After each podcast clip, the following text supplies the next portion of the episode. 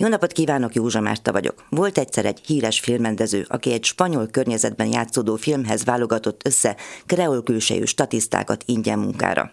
Emlékirataiban úgy fogalmazott, hogy a forgatáson igazi családias légkör alakult ki, életük legszebb élményei közé tartozott.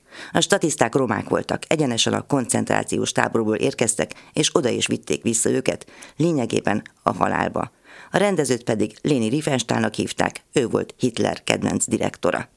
Nagyon kevés olyan román emberről tudunk, aki túlélte a vészkorszakot. Egyikük, Forgács József Bandi, 2014-ben Auschwitzban magyarázta el kamerák előtt is, hogy miért ment oda-vissza. Az ott meghalt apja emlékét keresni, hogy tűz által, golyó által, gázkamra által vagy mi által halt meg.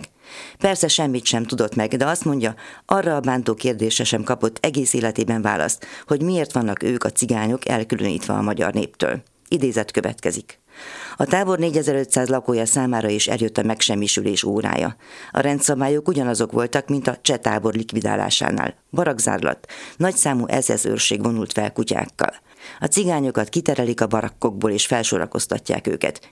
Kiosztják a kenyér és szalámi adagokat. Mindenki három adag, három napi útra járó élelmet kap. A cigányok úgy tudják, hogy más táborba viszik őket, és mint két éves kácet lakók el is hiszik. Nagyon egyszerű, de nagyon hatásos módja a félrevezetésnek. A krematóriumokra nem gondol senki, mert oda nem adnának útravalók. Ezek a mondatok már Nyiszi Miklós orvosíró dr. Mengele Boncoló orvosa voltam az Auschwitz krematóriumban című könyvéből származnak. A cigányok optimizmusának semmi alapja nem volt. 1944. augusztus másodikán megsemmisítették a teljes tábort.